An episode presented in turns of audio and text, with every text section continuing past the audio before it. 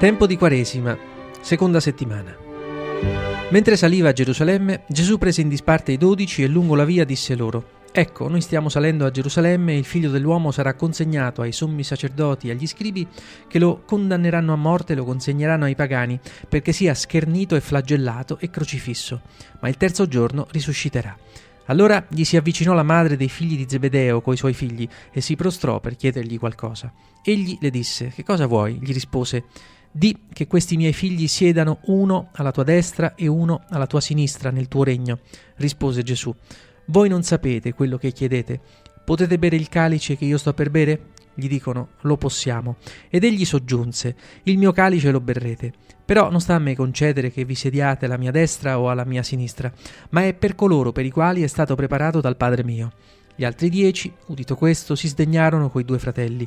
Ma Gesù, chiamatili a sé, disse: I capi delle nazioni, voi lo sapete, dominano su di esse, e i grandi esercitano su di esse il potere. Non così dovrà essere tra voi.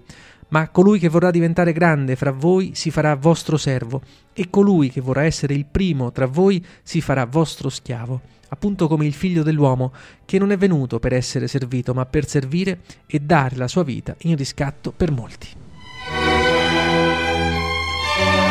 Gesù si sta avvicinando a Gerusalemme e per la terza volta, ora in maniera più lunga che nelle altre, confida ai discepoli quello che lo attende, il dramma della morte. Aggiunge però che sarebbe venuta la risurrezione. I discepoli, come spesso accade anche a noi, non lo stanno a sentire, oppure pensano che esageri. E comunque di fronte al dramma che Gesù sta vivendo, essi non sanno fare altro che accampare ambizioni e privilegi, mostrando in fondo qual è la loro vera preoccupazione. Gesù pensa alla sua morte e loro invece al loro posto. Gesù va verso la croce e loro pensano ai troni di gloria.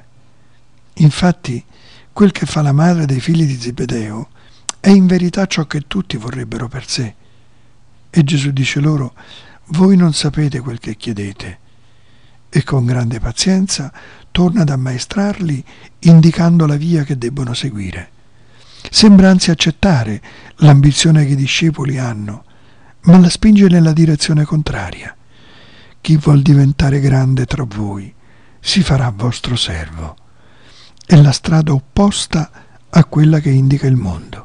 Gesù, con la sua stessa vita, mostra la diversità dei suoi discepoli dallo stile di vita del mondo.